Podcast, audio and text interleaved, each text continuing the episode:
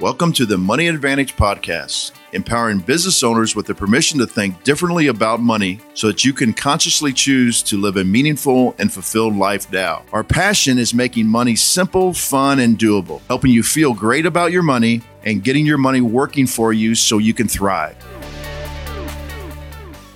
All right. Welcome back to the Money Advantage Podcast. This is Rachel Marshall and Bruce Wehner your co hosts here, where we are diving into really the concepts. Let's just kind of step back, big picture. We talk to you about financial concepts that will help put you in a position of financial control.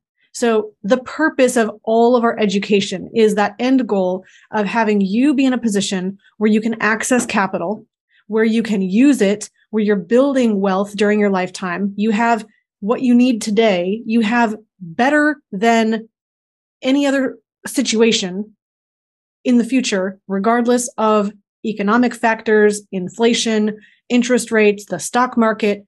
You're in a best case scenario, regardless of everything going on externally around you. And you are thinking and able to leave a legacy to future generations. That is our end goal and the reason why we do this show. So, on that note, we are talking about what is infinite banking? We've been in the series for seven parts so far, and this is our part eight of the series on what is infinite banking. And really, Bruce, the reason that we've been even coming back to these basics is that we feel that the basics are really all that matters in so many things in life. The fundamentals, the principles behind something really are what drive our decisions to use or not use a particular strategy. We shouldn't just be saying, oh, that sounds great. Let's just go ahead and do that strategy. And I, like many, can be that quick start, let's go, sounds great person. But really, you don't just need the what, you need why it's happening. And, you know, as much as we're saying, what is infinite banking? Really, what we're telling you is why. We're telling you what is driving the things that are happening inside of infinite banking so that you can understand what it's doing for you and how it works and how it can improve your life. So, uh, before we dig in today, we have really unpacked what is infinite banking, what is whole life insurance, what is the special design that's used for infinite banking, what is cash value. Um, we've included what is death benefit, what is a dividend, what is a mutual company, what is the strategy of using specially designed whole life insurance for the purpose of infinite banking. We've talked about what is a policy loan. And within that, we've packaged what is interest charged on a policy loan and what is a policy loan repayment.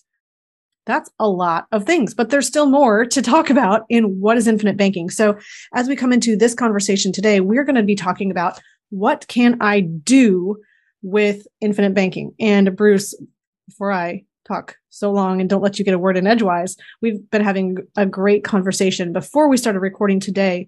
And I'd really like to come into this conversation with some of your thoughts on the fundamentals and what Nelson Nash really taught in the purpose of infinite banking. Yeah, I was talking to uh, our, excuse me, I was talking to our our friend and colleague, um, fellow infinite banking practitioner, uh, James Neathery, and James and I were talking about how infinite banking is becoming more and more mainstream. And that was the vision of Nelson. Unfortunately, when it becomes more and more mainstream, then you actually get people that think they understand the concept uh, or they're marketing gurus and they start to water down the concept. Mm-hmm. So, you know, Nelson's big epiphany, I've talked about this before, Nelson's big epiphany happened in the early 1980s when he had a variable uh, loan on a commercial building because Nelson was an investor also. And um, the variable loan rate just skyrocketed into the 20s. I believe it was 23%. And and uh, he didn't know where to turn to and he was really on his wits end, but he did store for decades money into mutual life insurance contracts. So he went down, and at that time, he could actually go down to the branch office and they could actually write him a check. And then he went to the bank and paid off the commercial loan. And then he took he took the money he was paying for the commercial loan and was paying back the loans from his life insurance contracts. And that is where he said to himself, I want to share this concept with people. And he started sharing it and sharing it. And then in 2000, he wrote his book, uh, Becoming Your Own Banker. And he understood, Nelson understood that humans have uh, frailties and actually things that they're constantly fighting against. And he talks about Parkinson's law. He talks about the golden rule. He talks about a lot of things that he knows that even the best of humans have to overcome in their life. So he he set this up and and really said to people, "Hey, when you're looking at becoming your own banker, what you're really trying to do is balance the early cash value against the death benefit that you need or want to create a family legacy into the future and you also want to also in really consider how long-term growth will be established.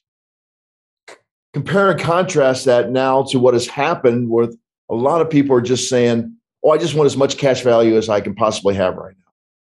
What that does is it limits your guaranteed your guaranteed death benefit. It could potentially limit because I have to say potentially because dividends are not guaranteed, although every company that we use have paid dividends for well over 116 years. But it's still the dividends are not guaranteed. They're highly probable. And when they're highly probable, you also have to consider whether they're going to go up and down. And a lot of people look at these illustrations as being just pure, that it's going to be like that the entire time. Well, I've had these and been uh, analyzing these since the 80s. In the 80s, we had we had high dividends into the 90s, but then we uh, saw a pretty steady higher dividend, and then in the 2000s, we actually saw. Um, I'm sorry, it's 2010, uh, 2008 when we saw the, the interest rates driven down, dividends started going down, and then they were held very low for a long period of time. Now the interest rates are going back up, and and logic would tell you that dividends are going to go back up because they always have. So now we're talking about a 30 year period, which the dividends are roller coasting up and down, up and down. So then you have to consider what it means to be in a, in a rising interest rate environment, which means that the illustration is not going to be accurate. It, and frankly, it's probably going to be better if it's designed a certain way meaning so, that the policy is going to be better than the illustration. Correct, both death benefit wise, both dividend wise, but it may not be it may not be have as much early cash value. And so that's where that balance comes in.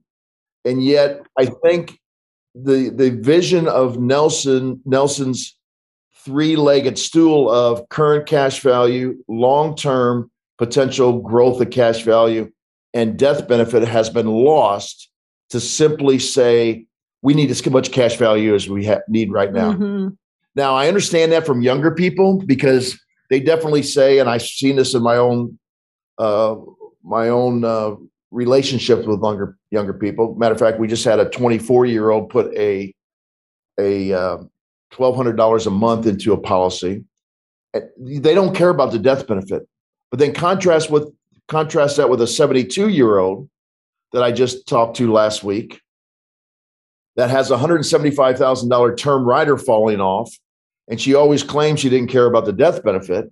And now all of a sudden she cares about the $175,000 term death benefit falling off. Mm-hmm. My point is, is that you have to step back and look at your own life and see the balance not only now as a younger person or a middle-aged person or an old person and try to understand that that balance needs to be there in all that three-legged stool.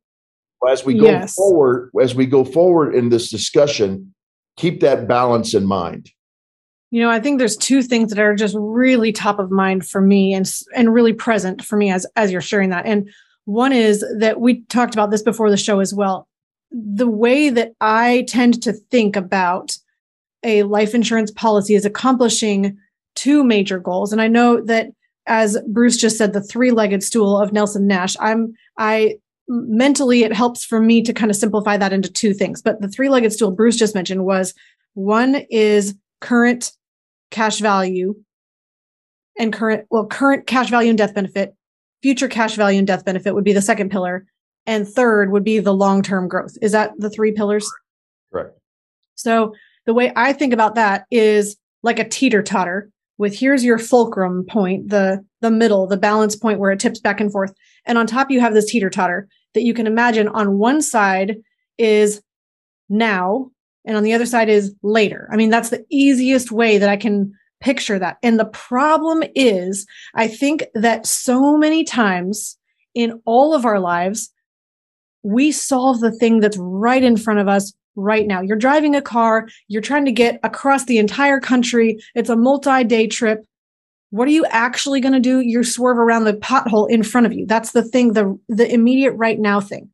But if you only look at the right now, you're going to you're going to end up somewhere not even close to your destination if you're not continually calibrating based on where you ultimately want to get to. I mean, you can swerve around potholes and swerve around cars. You can drive a thousand miles an hour and not hit anything and, and not end up at your destination. You could end up in, you know, Aust- not Australia, I mean, Alaska versus getting over to California if you're going from the East Coast over to the West Coast. So, what we really want to think about is not just now, but later as well. And the problem is if because of this more mainstreaming and more um, coming into the the present mind of many people this infinite banking concept and it, because because it's coming becoming more popular and more prevalent there is more of an emphasis on the now piece what can you do with the policy right now? And the problem is if we trade off and we say, well, let's just focus on right now, let's ignore the later part. You're not really getting this to work as powerfully as possible for you. And you're going to have regrets in the future when you get there. And the problem is we need to really balance those two things, the now and the later, meaning now is how much cash value do I have access to? I put in $100,000 in premium this year. How much maximize how can i maximize how the the portion of that that's available to me day one well that's the now that might be what you're feeling today but the trade off is well if you just only focus on that you're giving up future growth you're shrinking that down you're suppressing it you're pushing down what your future dividends could do you're pushing down your future death benefit and you're saying you know those things don't matter to me because they're not present they're not the pothole in front of me that's the future off i'll get there in a week destination if you're driving a car. Well if you really think about your lifetime you have an opportunity to build something today that's going to benefit you all along the way and really you want to have the most at the end and if you think about ending with the best case scenario, you're going to make better decisions today. So let's make sure we balance that fulcrum balance the now and later. And I am just thinking about the marshmallow test, Bruce. I mean, I'm just really thinking about the people who make the best decisions are the ones who can delay gratification, who can say, no, I'm not going to eat the one marshmallow today because I get two tomorrow for the kids that were in that psychological study. It's the same thing of I got to spend all my money today because I got to, you know, live this flashy life and I've got to I've got to show that I'm wealthy and I've got to feel, you know, like I love all the things around me and I'm I'm glitzing and glamming my lifestyle at the expense of what? Well, you're not creating what you want in the future. Now you can not spend anything today, and that's not the right balance point either, but you want to have that long term focus in mind. Yeah, I'm I'm uh, I'm smiling because that was one of the things Nelson talked about in Parkinson's law. You know, a, a luxury enjoyed today will become a necessity tomorrow, mm-hmm. and that's what happens with uh, with with the marshmallow um, psychological uh, profile. So yeah, let's so let's, let's dive in a little bit to how you use your cash value then. So when we talk about infinite banking, again, let's keep in mind, I think this might even be helpful as we talk about each of these things that you can do with infinite banking. What can I do with infinite banking? Maybe you're just saying, okay, well, great. I want a place to store cash. I want to be able to create a long term legacy. What can I actually do with this policy in my practical, everyday, actual life all along the way? And we're going to call that your now and what is it going to do for me in the future. We're going to call that the later. So as we go through these maybe it would be helpful to position them somewhere along that spectrum. Is this for a now or is this for a later? And what can you do with that infinite banking policy? So bruce one of the things and this is definitely way over on the now Um, but this would be large ticket purchases. We have a lot of people who say, well, you know, if I'm going to build up cash value for a place to store cash, it makes a lot of sense for me to have the access to that cash to be able to use for other things. And certainly one of those things is opportunities, but let's talk about large ticket expenses for a second. So this is things like buying cars. This might be putting a down payment on a house that you're going to move into in five years or now. This might be paying for a wedding for a child or multiple children. This could be um, vacations. This could be paying for college or um, it could be in your business. This could be paying for a marketing expense. This could be a business acquisition. This could be quarterly taxes. I mean, the list goes on and on, Bruce. I'm sure you could easily add to this. So, large ticket expenses. Do you want to talk about what those might be and frame that a little bit more before we talk about how and why you might want to yeah, use it for that? It really should be a large ticket. Yeah, you know, a lot of people are they call me or we talk about this as they say, hey, I'm going, and large is relative to what you think large is. So, like, people will call me and say, hey, you know, we're going uh, this. I'm just going to use. That. We're actually recording this close to the Fourth of July, so the people say I'm going. We're going to go spend four days at a lake house, and it's going to cost us two thousand dollars. Should I borrow against my policy? And I'm like, well, you can, except now there's a lot of administrative things that you may not want to go through to do that. So I always say to people, really, the large ticket should be something that you wouldn't normally just take out of your checking account. You would think, well, do I need a loan for this? From That's a, a good distinguisher. Right. From a from a um, another entity, you know, for a car, for a business, for college, for for a major vacation that you're going to take with the family where you say, hey, I'm taking the entire family. We're going to Europe for two weeks, and it's going to cost us anywhere between twelve and fifteen thousand dollars. Well, then you might consider doing it. Now, why do you even consider doing it? Is another reason. And actually, uh, Dr. Murphy and Carlos Lara actually wrote a paper on this uh, about why why actually take out a policy loan for large ticket, even though I could pay cash for it. And this is the this is a common question that I get from our clients when they call me up and say, Hey, I have the money in, in my checking account. Should I just do that or should I borrow against our policy? And the, the question or the answer is always it depends. It depends if they have money for um, uh, to fill out their PUAs properly. Do they have money for next year or next quarter's premium, so on and so forth? Because you always want to maximize excuse me, you always want to maximize the leverage of the premium to build up the death benefit in the PUAs. So that is a we've actually done uh, recordings on this before, but I just uh, to really quickly talk about this.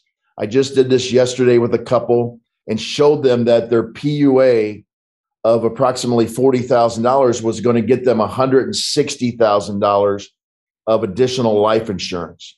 Why is that important? So now, as you borrow against the cash value, you're also borrowing, you're using the collateral of the life, the death benefit. So you boosted mm-hmm. up 160,000.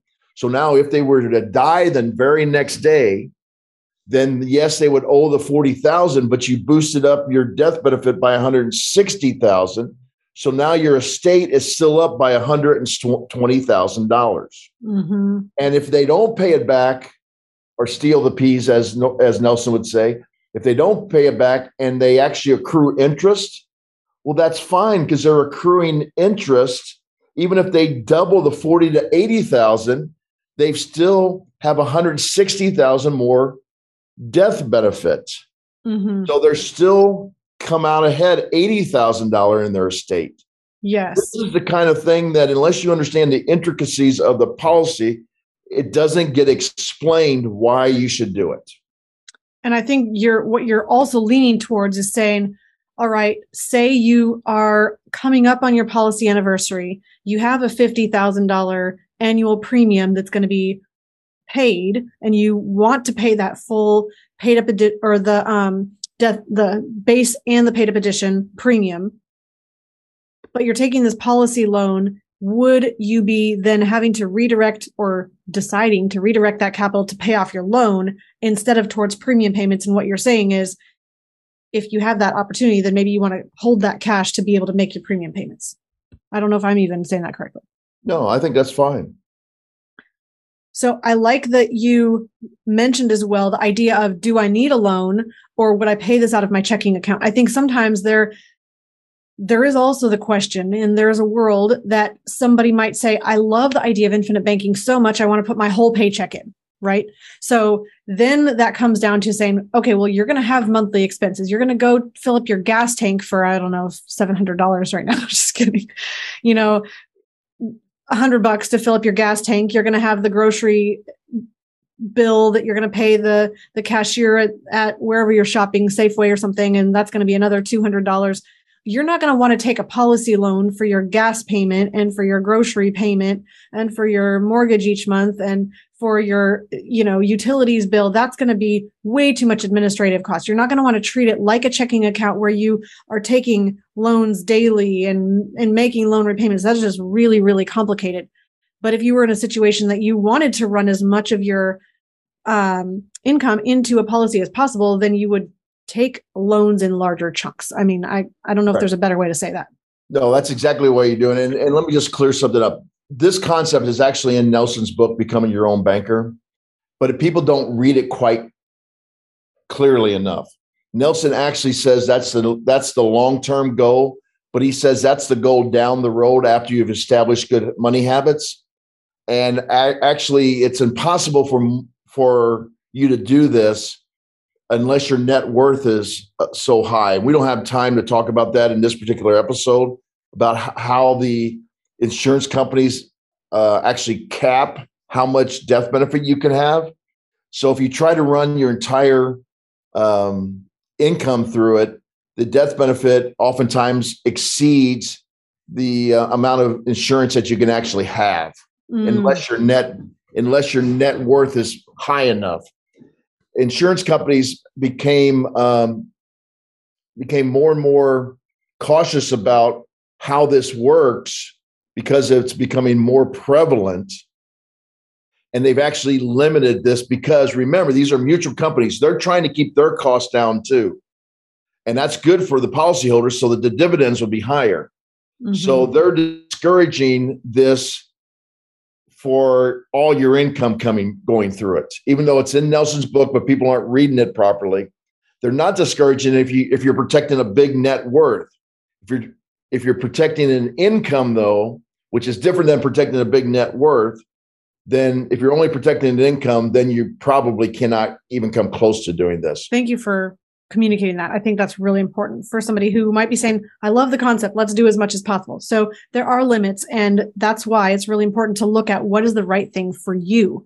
Now, one reason why you would run large ticket purchases through a life insurance policy by taking a policy loan and then repaying it rather than by paying cash if you had cash sitting in an account would be that you have this opportunity to continue earning on your capital while you are paying the cost of capital. So you're continuing to move forward financially rather than just having an expense.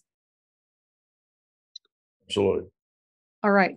So let's go into um, maybe the next thing that you can do. What can I do with my infinite banking? I mentioned college planning. Bruce, let's just talk about briefly what benefit is there in putting money into a life insurance policy or thinking of your cash value to pay for college rather than a 529 plan? Yeah, first of all, let's get this out of the way right away. The growth on a on a younger child is not as great as the growth on an older person and there's some actuarial reasons for that uh, that we won't get into. So if you're if you're doing it if you're doing it because you want to beat um, some kind of investment and it comes out tax free, it's probably not the right thing to do.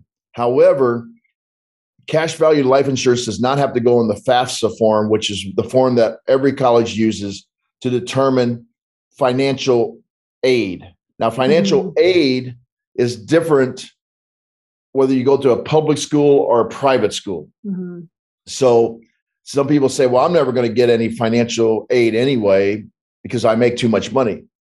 that's true at a public school where they have guidelines that they have to follow. At a private school, um, if they really want your child, they and they have um, expected family contribution from the FAFSA. But if they really wanted they, your child, they could see this and say, "Well, I know you can pay this much, but we really want your child, so we, they will actually give you some uh, different different um, aid packages, like grants or scholarships, grants or scholarships mm-hmm. or work study that you wouldn't normally get. now, if you didn't have it and your expected family contribution is even higher, you're less likely to get it. So just keep that in mind. But the other thing is, it's just a, it's just about the habit of putting money away for college. Mm-hmm. now you can do it with 529s and Coverdell plans and so on and so forth, and maybe save some state taxes but they are they do have investment risks. They they uh, have to go on to the FAFSA plan, and if you do not use them, then they actually become like an IRA, and you can't access them until 59 and a half. So now you can use them. I know there's people are going to be out there screaming, listen to the podcast. You can't change it from one child to another child. I know that. But then what if your other child doesn't use it either? Then it turns into an IRA and you can't access it. So this is another benefit from it um, for college planning. And just for the purpose of what you shared at the beginning, the policy does not have to be on child John in order for yeah. John to go to college using the cash value of that policy. So yeah. you could have a policy on yourself, the parent, and you could have $700,000 of cash value built up in this policy over time well, now if you decide that you want to grant your child, John or Johnny or whoever he is, a loan for year one of college or year two or or all of his college and you expect him to pay that back so that that will replenish the cash value of your policy you can absolutely do that it does not have to be on him that is for him to use that that is true but i will tell you the people that get that do this for for uh, kind of a living where they actually um, designed this for college planning, they have found that psychologically, people are less likely to touch their children's policy on a whim because it's there for college planning. Where if it's oh, their sure. own cash value, they're like, oh, well, we ought to take this for a vacation. And then when they get to college, then there's no more cash value because they've stolen the peas. Remember, this is all yeah. about human nature here. So, and Nelson was a master of human nature. Oh, this is this is so good. Okay, so so we have a couple ideas of things that we can do now. Um, let's talk about investing. So while I have this policy, while I'm building my cash value, this place to store cash, if I think about that cash value as a growing pool of an emergency and opportunity fund, this is money I can use for anything whether I consider that an expense or whether that is an investment. So I could use it for an investment to buy a rental property, to get into a syndication, to buy a, um, a multifamily apartment complex, whatever I'm wanting to invest in, in my own business or anything that is going to produce a cash flow and produce a return, I can borrow against my cash value and I can invest and this is one of the primary strategies that many real estate investors are very attracted to because there's this opportunity to have your cash growing. It is accessible, which means I can borrow against it and use it for my investing strategy. And at the same time, it's continuing to grow. It's growing well. It is earning uninterrupted compound growth over time, even while I borrow against it and put it to work in my other, in my other investment strategy. So yes, it can be used this way. And yes, this is more on the now side. I mean, you could think about this now as all along the continuum of your life, not really necessarily the death benefit portion. This is really focused on what you can do during your lifetime with a policy. Bruce, what do you want to say about that one? Once again, I think it comes down to uh, thinking long term, which is another tenet of of um, Nelson. And you know, real estate investors may say, "Well, I think long term because you know i'm getting i'm building up my real estate portfolio uh, but you have to think long term in all aspects of your life i do believe there are people out there that can actually handle this concept where they where they fund a policy and as quickly as possible take the money out and then use the use the um, income from the property to start paying back the loans. I believe there's people out there, but I think the vast majority of the people have not established the correct habits to fund it over a period of time, then borrow against the cash value, and then pay it back. So, thinking long term. So, I encourage people not to do this, even though we're real estate investors ourselves, even though I've used it like this, I've paid back loans, so on and so forth. Uh, but I live this every day. If you don't live it every day, you really ought to take the advice of somebody that has and really look inside of yourself and take responsibility. I'm not saying you shouldn't do it, but you really have to understand that you need to borrow against and pay back. And that is the, the main thing about the concept. If you don't do it, the whole system a lot of times falls apart because now you go through some bad real estate deals there's going to be bad real estate deals. Real estate investors don't think there are, but mm-hmm. there's going to be. And then you're not going to have access to cash. You're not going to be able to pay the next year's premium, and then you're going to surrender the policy anyway. So, really, you have to develop those good habits of building capital long term before you invest.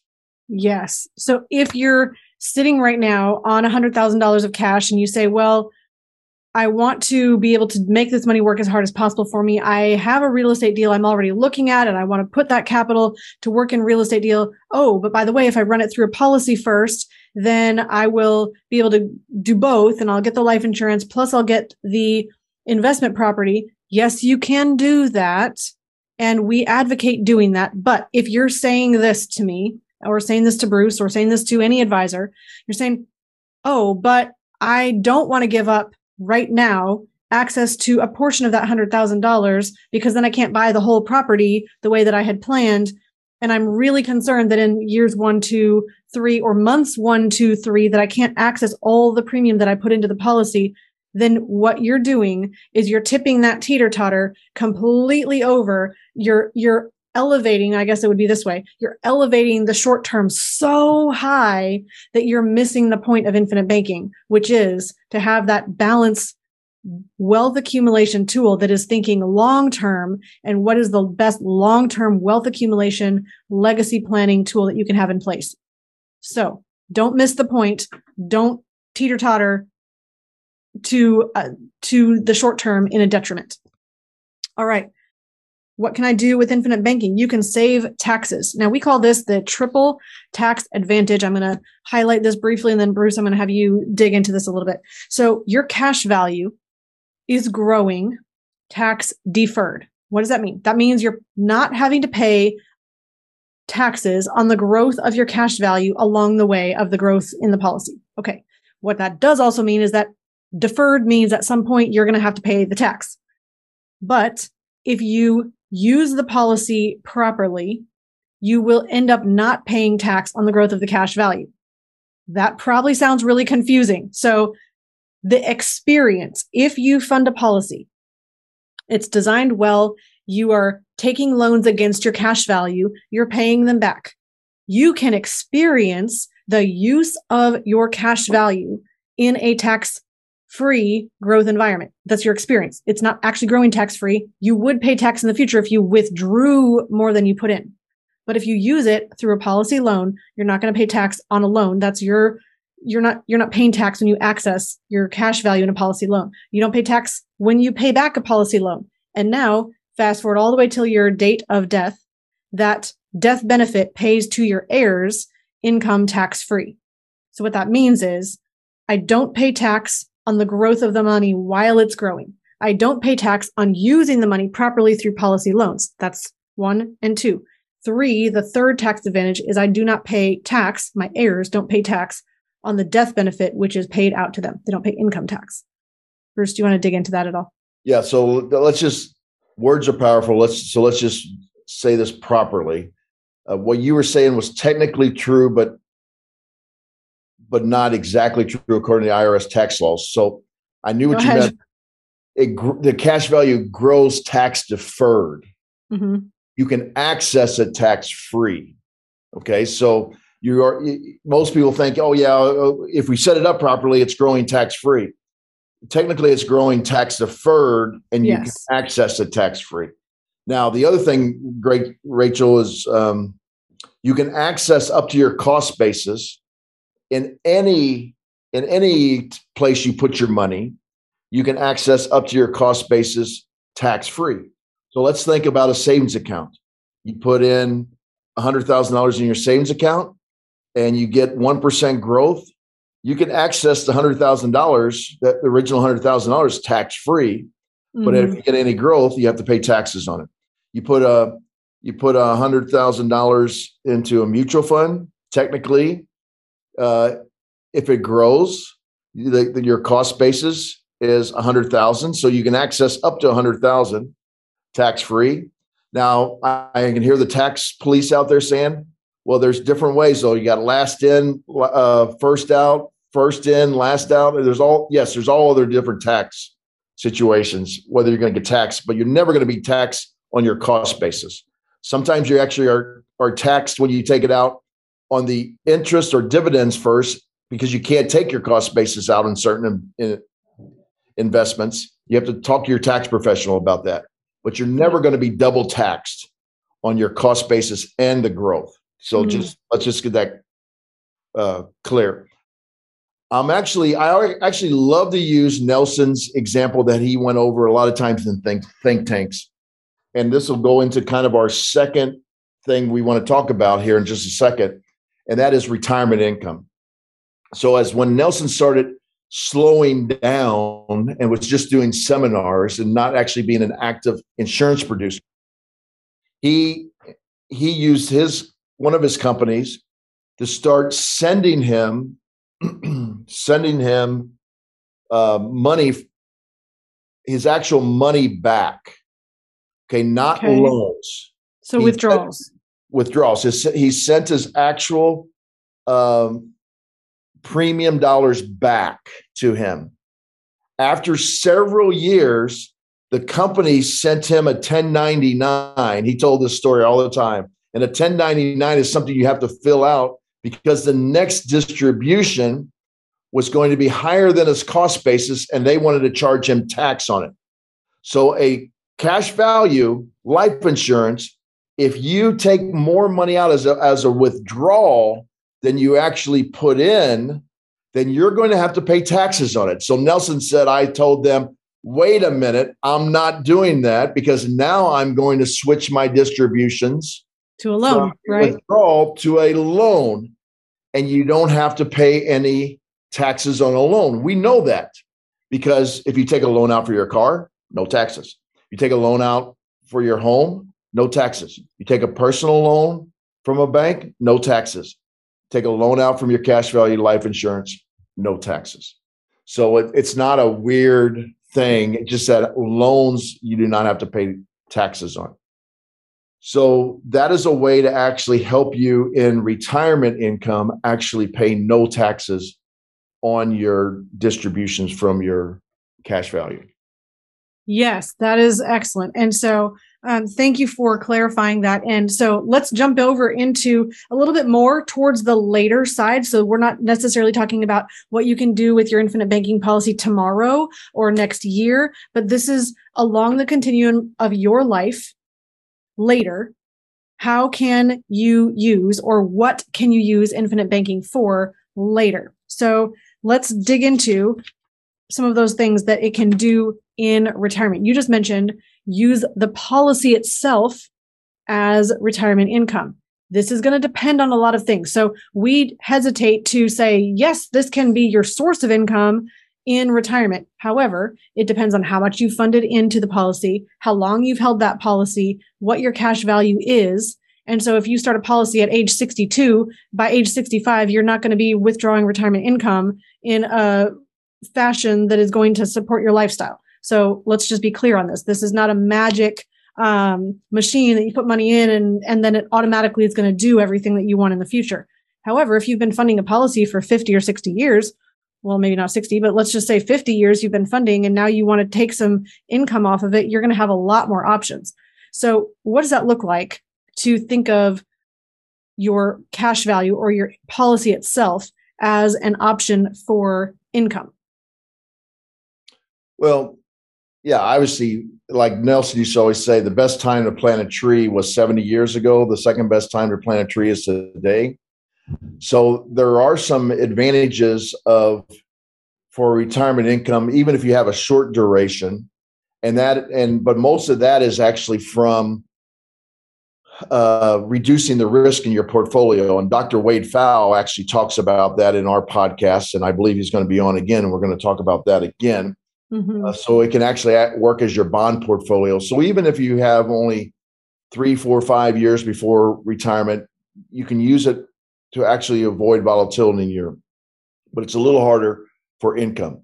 So, so in what you're saying there is that it can support or supplement your income that you're taking off of other investments, not be the primary income source. Correct, correct.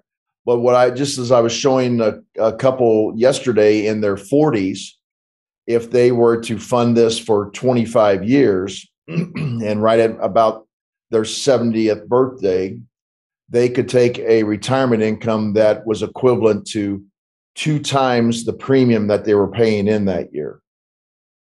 So, example, because a lot of people say this all the time, they're worried about like, where am I going to come up with a premium after I retire? Mm-hmm. So, we mm-hmm. have to look at their other assets because they say, well, I'm going to live off the other assets. Well, we understand that, but if you actually look at the way these are structured, and they and they saw this according to the illustration. Remember, the illustration is only a snapshot, so it could actually be lower or could actually be higher than this but this is kind of the medium. If they put 70,000 in at age 70, they actually at the end of the year we're going to have $140,000 of growth of the cash value. Okay. So if they put in how much? 70,000. Okay. So we said so then why would why would you not put in 70,000 from another one of your assets to get $140,000 of tax-free income. And and they were just like shocked. Yes, that makes perfect sense. So when you're doing, and once again, we we said this at the very beginning. One of the three leg stool is, and Nelson emphasizes this in his book. The yes, there's all these great thing about financing and and death benefit at the at the beginning, but the third leg of the stool is the long term growth for passive tax free income into the future and it can be pretty powerful as it compounds along at anywhere between three and a half to five percent tax free, which is equivalent, depending on which you know income bracket you are, uh, mm-hmm. tax bracket you're in, could be the equivalent of five to seven and a half percent compounding. Well, a lot of people would take five to seven and a half percent taxable compounding. Oh, absolutely, yeah to to actually net, you know, three and a half to five percent tax free compounding. So uh, that's that's how you would do that for your retirement planning. So another way, in addition to that, we mentioned the volatility buffer or having a, another source, so supplemental income. If you think about your regular portfolio growing and potentially losing in some years, if you have another source of cash to tap into to support your income needs for your lifestyle in retirement, then you have the ability to allow your your portfolio to recover that down year and you're not taking a double hit of tapping a greater amount of the um, a higher percent to support your lifestyle tapping into principal shrinking that portfolio in a down year. It's it's like this compounding effect that causes more loss than you want and which will affect your future income from that retirement income source and so having a buffer for the vol- volatility of being in a down year gives you a lot more options and gives you more income in later years. So that's another way that you can use it. Also, I've seen another strategy of saying, well, you can be able to say you have a, a portfolio of investments over here and you have the life insurance. You now have the ability to not make this portfolio give you income, pay the tax, support an inflationary environment where you need more income to withdraw from that portfolio in every year and leave a legacy. You're putting a lot of tax. You're taxing not by like income taxes, but you're you're putting a lot of burden on that one investment portfolio to do a lot of jobs for you. And the risk is high that you you're ultimately going to want to preserve that principal and only live off the interest and the interest is not going to do as much for you than if you had the ability to consume everything including the principal and still know that your life insurance death benefit that pays out is going to do all the other jobs. You're going to have that legacy be able to be passed on and not have to have preserved a bigger portion of your assets to do that job it's going to fill. It's going to fill the back bucket back up for a spouse, mm-hmm. or it'll fill the bucket back up for your legacy. And once again, I just want to encourage people to look up our Dr. Wade Pfau episodes. That's P F A U. Yeah, P F A U. And Dr. Pfau is not an insurance producer. He's actually an, a registered, registered investment advisor. And he has done the statistical research as an economist to actually prove that through Monte Carlo simulations that you will actually have more money to retire on, uh, more money income, retirement income to retire on, and also leave a, a higher legacy uh, going forward by using this strategy. So, lots of reasons so far we've talked about on the now. Moving towards the future, your future later years, we've talked about a lot of reasons to have life insurance and really what can I use this infinite banking policy for? I hope that through this conversation, you are beginning to realize I do not have a diminishing need for life insurance in my later years. There's a prevailing opinion, not in the infinite banking space, but in the rest of the typical yeah, the typical investment space that as soon as you retire, you no longer have a need for life insurance. The question is, what is need and what is the life insurance? Well, maybe you don't have a need for a death benefit to pay off your mortgage. Okay, well, that is a more clear statement. But what if I have a want to have more income in the future? I have a want to leave a greater legacy. I have a want for more options. I have a want for more control more accessible cash, more growth, more income stream sources for supplemental income. That's a reason to have infinite banking and have life insurance a lot into your later years. So, Bruce, we did not touch on having a war chest of accessible cash. I want to mention this because when we say, what can you do with your infinite banking policy? Well, you're building a war chest. You're building a, uh, pro- uh, there's a word I'm looking for, a a reserve of cash that you and your family can use for anything and everything along the way. Now, this means if you are building cash value in a policy and you get 20 years out and you say, I have some significant investments that I want to make. I have cash that I can do that with. You're building this, this, this, uh, preserving tank around your capital so that you can use it when you want cash to seize an opportunity or when you need cash. And some of those need cash things might be for larger ticket items that are in the future. It could be for medical costs. It could be for um, long term care, which is what I wanted to um, bridge over into. And Bruce, I know that there's a rider that can be on a whole life insurance policy. And we advocate using this in most cases. Actually, I think this one's free. I'm going to let you say the say the, the all the things because I don't want to mess it up. But it's called chronic chronic illness rider at no cost. Can you talk about what the benefit of that is and how it can be used? Yeah, well, first of all, let's let's just be real here. Uh, there's no additional costs, but the actuaries have already they've already figured the costs into the policy itself. That's when so you get a free anything. It's yes, it's figured right, in. So it's already figured into the. It, there's no additional cost. It's already figured into the the overall cost, and it's simply it's simply they cannot call it a long term care policy.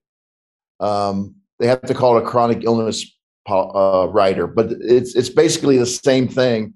Is if you cannot do two things of the six daily things of of living, which is bathing, eating, clothing, locomote, so on and so forth. If you cannot do two of those six, you can access a portion of your policy either in a lump sum or in a, um, a periodic payment. And then it, you also, if you have a terminal illness where you're certified that you're going to die within 12 months, you can also access part of the death benefit before you die to actually, I call it a bucket list rider. So you can go do all the things that you wanted to do before you die. And the reason they do this is because they know that a person that has chronic illness and goes into a nursing home is going to die on average within three years anyway. If somebody is terminally ill, they know they know they're going to die within a year. So in both scenarios, they know they're going to have to pay out the death benefit sooner rather than later anyway. One of the greatest advantages of whole life, it's covering you for your whole life. So they have figured in the cost to just pay it out a little bit earlier. And it's a it's a great advantage. It's not an advantage you want to think about when you're 46 years old, but it's uh, definitely an advantage into the uh, future. And again, that longer range thinking, when you can be prepared for the widest range of circumstances, if you had the power to do something today that would eliminate a lot of future concerns that your your own self 40 years in the future would have the pleasure and the relief of not having to worry about you have the power to do that with infinite banking by making these decisions today. Um, Bruce, I think we want to talk about just how you can use life insurance and what infinite banking can do to leave a generational legacy. And I think this is something that I'm even most excited about and passionate about because I know that when a person is creating wealth, they want to take care of their family and their kids. And ultimately, they want to make sure that they're doing the best thing possible for their kids, which involves living a good life with them, telling them stories of who they are and making sure that they have a rich heritage and and feel a part of a family and have your value value system and know how to steward money well. And in addition to that, you want to give them as much as possible so that they have more fuel to go as long, have this long legacy as long as possible for them, for their children. So you want to add in financial resources when you know that the the bucket you're putting it into is already going to be used for good. So if you're teaching your kids properly and you are proud of them and they're living a good life, you want to give them as much as possible to do the most good with. And so that desire to leave a legacy, to, to improve and benefit people past you is a good and noble desire. And life insurance is a powerful tool that allows you to do that because we know that whenever you pass away, that there will be this death benefit that is paid. And who is it going to be paid to? Well, if you have a spouse listed as a beneficiary, it's going to be paid to the spouse. That spouse is going to have the cash to put into cash flowing assets and create income or be able to live off of or be able to use for whatever purpose they need to help them.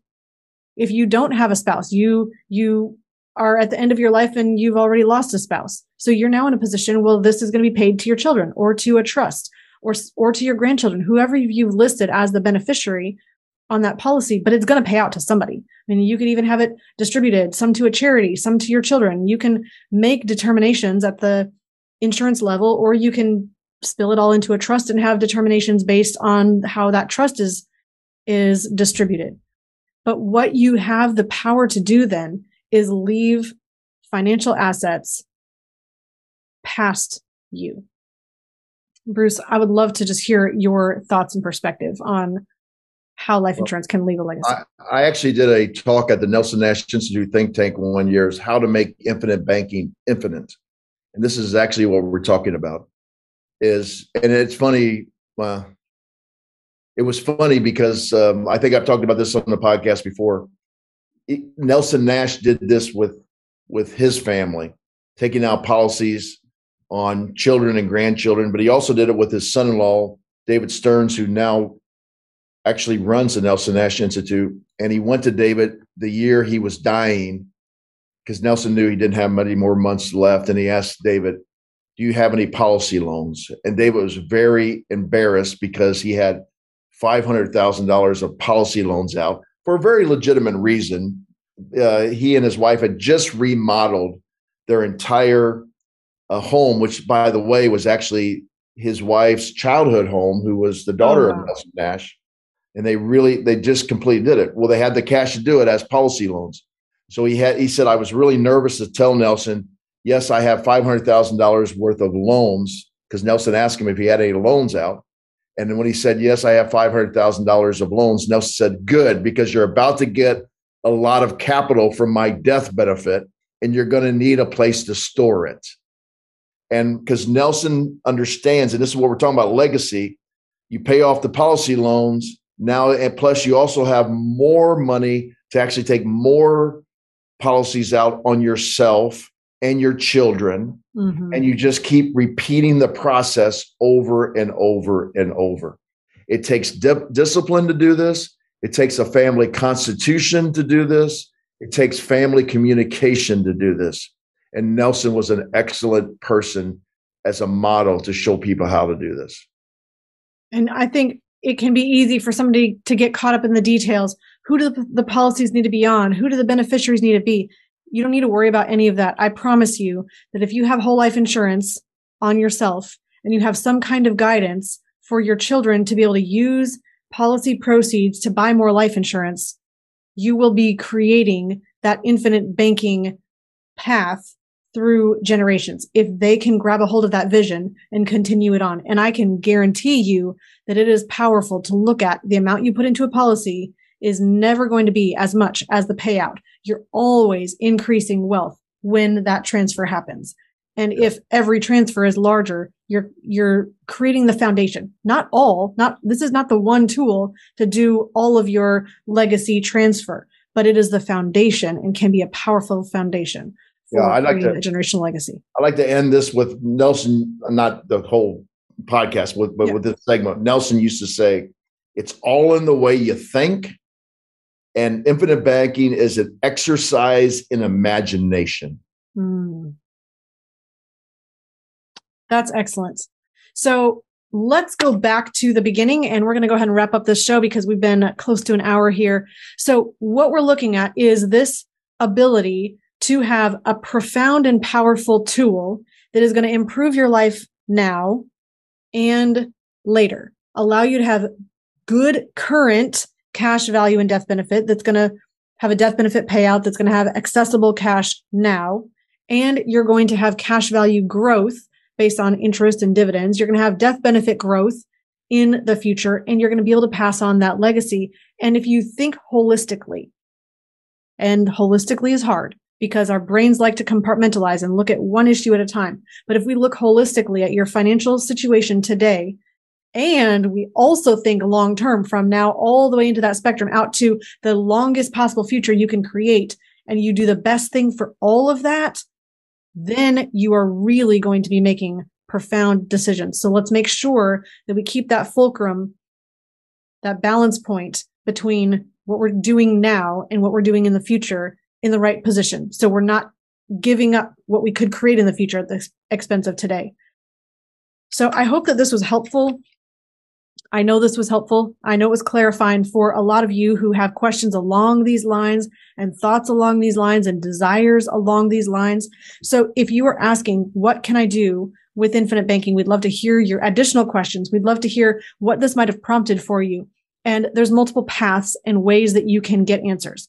First, you can comment below this video if you're watching on YouTube or on Facebook or on LinkedIn or wherever you're watching. You can also go ahead and subscribe so you can get the next videos and the additional content that we have created and will continue to create about infinite banking and about maximizing your financial life. You also can go ahead and send us an email. So if you're listening on the podcast and there's not a way to comment directly, you are able to go over to hello at themoneyadvantage.com. I guess that's just pull up your, you know, email message, a, a, email browser, and send us a message at hello at themoneyadvantage.com. And that will send us an email where you can ask a question that you may have that we could answer on the show or that you would like answers to directly. Now, there's a, a, a difference between a person who has a generic question, just kind of has, uh, wants to feel things out, and somebody who's saying, hey, look, I really think that this is something I want to do for myself. I want to figure out how is it going to work in my own life? How can I use my current cash, my current investments, my life stage, my goals, and how can I do the best with all of that. How can infinite banking work for me? We'd love to invite you into a conversation with our advisor team. And you can book that call by going over to themoneyadvantage.com. Right on the homepage, there's a button to access our calendar. You can book a call and we would love to be part of helping you to figure out what infinite banking could look like for you to not only improve your life today, but to really create a powerful and profound financial future for you and your family for generations to come. So if that's you, go ahead and do that. Please subscribe, please like, please rate and review this show, and we will see you next time. So please remember in closing, success leaves clues. So model the successful few, not the crowd, and build a life and business you love. Discover the secret of how to earn a return on the same money in two places at the same time so that you can strengthen your investment returns we've created a free guide for you that explains the top three things every investor needs their privatized banking system to do. Go to themoneyadvantage.com slash banking, put in your name and primary email address, click the send my free guide button right now, and we'll see you on the inside. Thank you for listening to the Money Advantage podcast. Today's show notes and resources are available for you on themoneyadvantage.com. If you like this episode, make sure you subscribe and leave a review. If you have any questions or desire to speak with a qualified financial professional after listening to today's podcast, we encourage you to reach out to us at hello at themoneyadvantage.com or check us out at themoneyadvantage.com. The opinions and views expressed here are for informational purposes only. This material is educational in nature and should not be deemed as a solicitation of any specific product or service. All investments involve risk and a potential loss of principal. Kalos Capital Incorporated nor Kalos Management Incorporated offer tax or legal advice. Please consult with a tax advisor or attorney for advice regarding the impact on your portfolio. Securities offered through Kalos Capital Incorporated, member FINRA, SIPC, MSRB, and investment advisory services offered through Kalos Management Incorporated, and registered investment advisor both located at 11525 Parkwood Circle, Alpharetta, Georgia. E3 Consultants Group is not an affiliate or subsidiary of Kalos Capital Incorporated or Kalos Management Incorporated.